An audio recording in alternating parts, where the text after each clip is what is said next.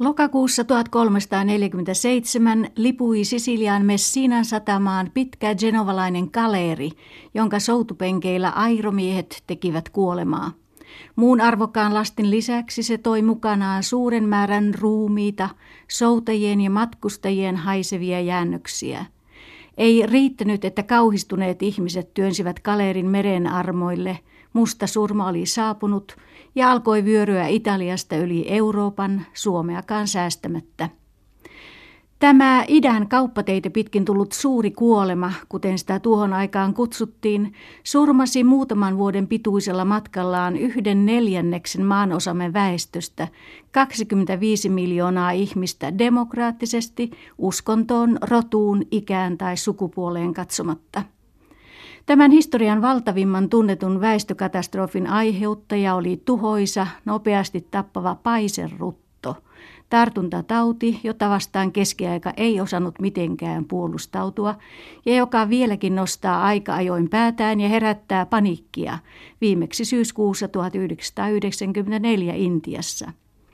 Epäsiisteys, liikakansoitus, rotat, joiden veressä ruttobasilit elävät ja joiden kirput levittävät niitä tehokkaasti, ovat sopiva maaperä epidemia puhkeamiseen vuosien, vuosisatojenkin piilossaolon jälkeen.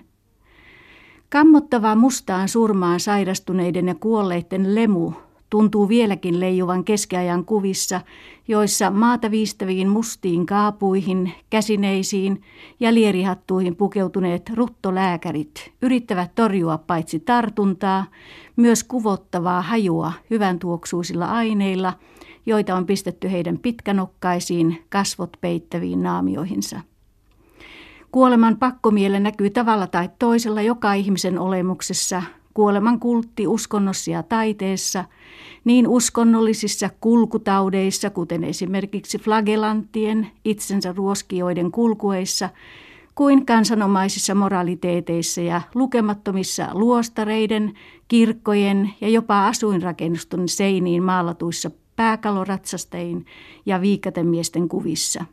Suuri kuolema inspiroi mestarisuorituksiin, jollaisia ei aikaisemmin oltu nähty. Kaiken tuon kauheuden ja kurjuuden vastapainoksi syntyi iloisen taiteen mestariteos Boccaccion Decamerone. Firenzessä Rutto oli saanut lujan jalansijan jo kevään 1348 alkaessa, näin raportoi 35-vuotias Giovanni Boccaccio tuona vuonna aloittamansa novellikokoelman johdannossa – Silloin hän oli Napolissa jälleen ja oli jo saanut nähdä suuren kuoleman riehunnan ennen kuin se vei pohjoisessa hänen isänsä ja pakotti hänet palamaan Firenzeen. Giovanni Boccaccio syntyi Pariisissa 1313 Firenzeen läheisestä Certaldon pikkukaungista siirtyneen kauppiaan ja tämän liikematkallaan tavanneen jälkipolville tuntemattomaksi jääneen nuoren parisittaren suhteesta – Mies jätti hänet mennäkseen naimisiin erään firenzeläisnaisen kanssa. On todennäköistä, että pojan äiti kuoli jonkin ajan kuluttua, koska Giovanni tuotiin jo varhain isänsä ja tämän vaimon hoitoon. Vilkkaan pojan lapsuus ei elämäkertureiden mukaan ollut onnellinen. Lieneekö sen iloja pimentänyt äitipuoli vai koulunkäynti latinan lukuineen ei ole tiedossani. Perusopintojen jälkeen isä lähetti lahjakkaan ja miellyttävän 14-vuotiaan nuorukaisen oppimaan kauppiaan ammattia tuttavansa luo elämän iloiseen ranskalaisen ja itämaisen kulttuurin yhtymäpaikkaan Napoliin. Jonkin ajan kuluttua nuori mies sai vaihtaa isän kaavailemat ammattitoiveet itseään enemmän houkutteleviin lakimiesopintoihin, mutta tyydytystä nekään eivät tuottaneet. Kirjallisuus ja kaupungin monet pyörteet vetivät puoleensa. Napolin hovi oli tunnettu tieteitä ja taiteita suosivasta ilmapiiristään, johon Boccaciokin pääsi tutustumaan isänsä avulla.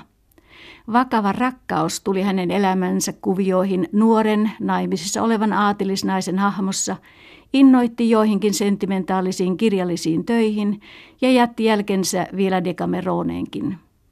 Kun Boccaccio palasi 12-vuotisen Napoli-oleskelunsa jälkeen riitaiseen ja levottomaan kauppiaiden tasavaltaan Firenzeen, hän teki sen vain köyhtyneen isänsä kutsusta, varattomuuttaan. Kahdeksi vuodeksi hän palasi sinne vielä ennen lopullista asettumistaan Firenzeen, jossa hän myöhemmin luennoi jonkin aikaa suuresti ihailemastaan Dantesta ja muutti viimeisiksi vuosiksi isänsä sukujuurille Certaldoon, jossa syventyi humanistisiin tutkimuksiinsa.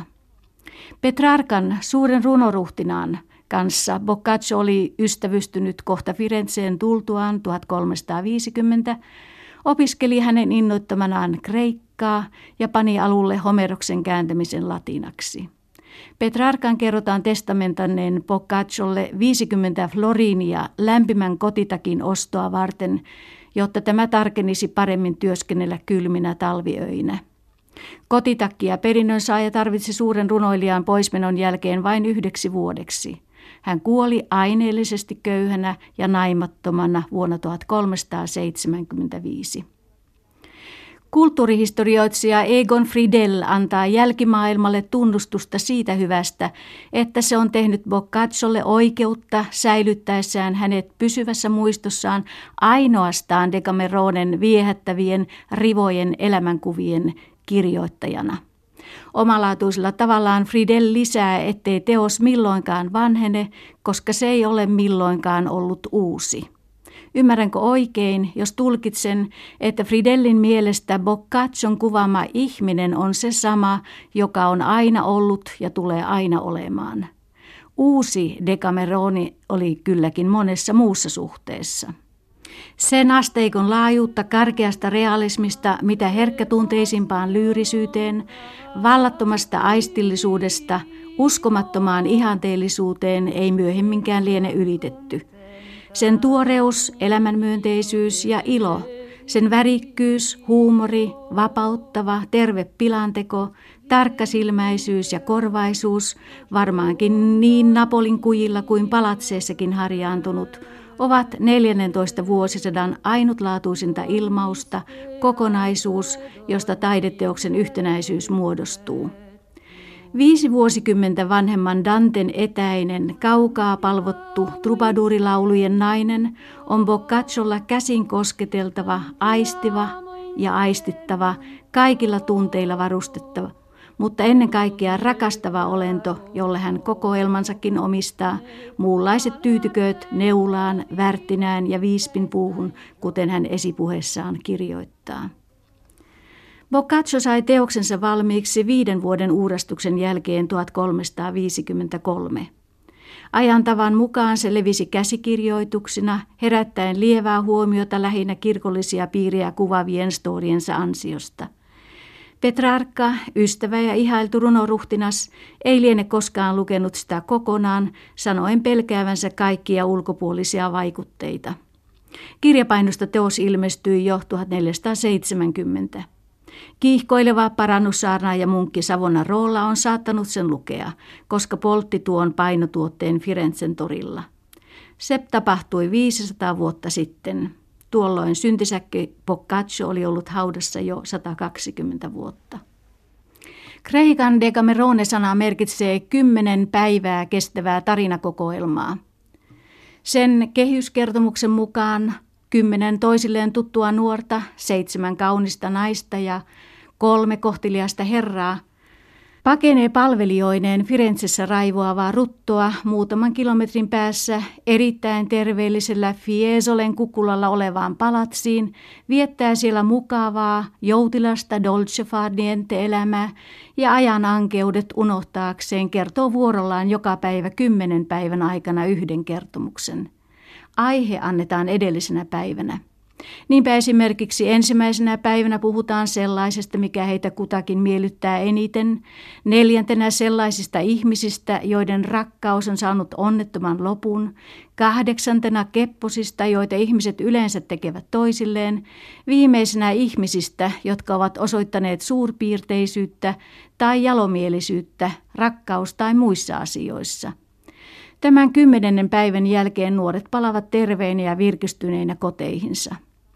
Mistä lähteistä Boccaccio ammensi tämän nerokkaan sadan novellin kokoelmansa jää tässä selvittämättä. Monet aiheet ovat jatkaneet elämänsä eri tekijöiden tuotannossa ajasta toiseen. Mutta itse Decamerone on Dionysisen nuoruuden ilmentymä, Boccaccion nuoruuden hairahdus – jota hän vanhempana ja viisaampana, mutta ehdottomasti paljon tylsempänä ja ikävämpänä, ei enää halunnut tunnustaa lapsekseen, mutta jota ei toisaalta halunnut heittää pesuveden mukana poiskaan. Onneksi ei, sillä tällä kokoelmalla kirjailija laski vankan perustan koko länsimaisen kirjallisuuden novellitaiteelle, jolla sitten jonkun Maupassanin ja Catherine Mansfieldin on ollut vaivatonta liikkua. Boccaciolla on liikuttavia, traagisia ja opettavaisiakin tarinoita, jotka tuntuvat jäävän sen kolmasosan alle, joissa erottisuus ja sukupuolisuhteet ovat keskusaiheena. Näillä Boccaccio pystyykin merkittäviin suorituksiin. Tuomitsematta ja moralisoimatta hän osoittaa muun muassa keskiajan avioliittojen luonteen. Ne olivat kokonaan omaisuusliittoja, joista päättivät miehet, isät, ylhäiset ja viime kädessä hallitsijat, tytärten ja naisten puolesta, ja avioliitto ilman rakkautta merkitsi rakkautta ilman avioliittoa.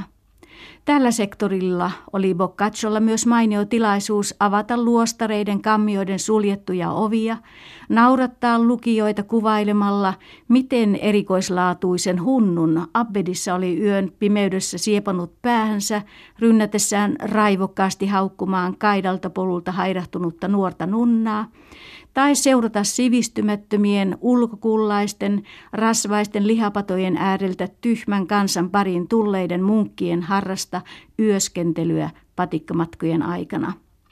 Nokkeluus ja sanavalmius palkitaan. Palkkansa saavat myös typeryys, ahneus, itaruus. Julmat rangaistukset kertovat keskiajasta.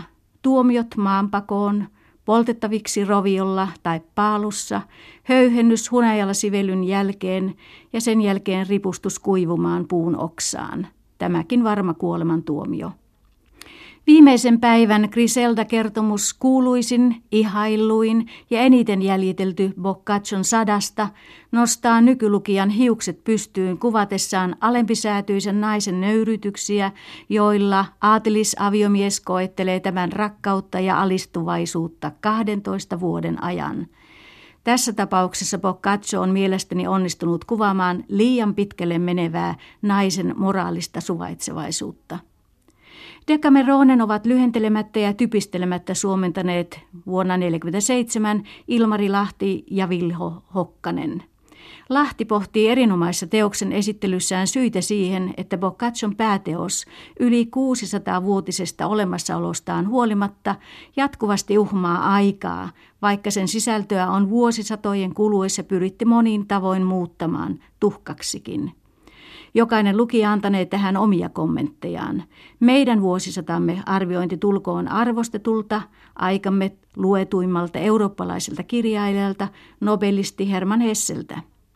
Jalon herra Boccaccion sata tarinaa ovat sen laatuisia, että ne pakottavat nuorukaiset ihastumaan, tytöt punastumaan tai liikuttumaan, miehet nauramaan ja viisaat mietiskelemään. Herkässä ja kokemattomassa iässä oleville lapsille eivät kertomukset sovellu, eivätkä myöskään tylsistyneille vanhuksille, eivätkä liioin ihmisille, joilla on äkäinen, pikkumainen ja jörö mielenlaatu – mutta näitä lukunottamatta voivat kaiken kaltaiset nuoret ja vanhat ihmiset lukea niitä suureksi huvikseen ja varmaan jossakin määrin myös hyödykseenkin.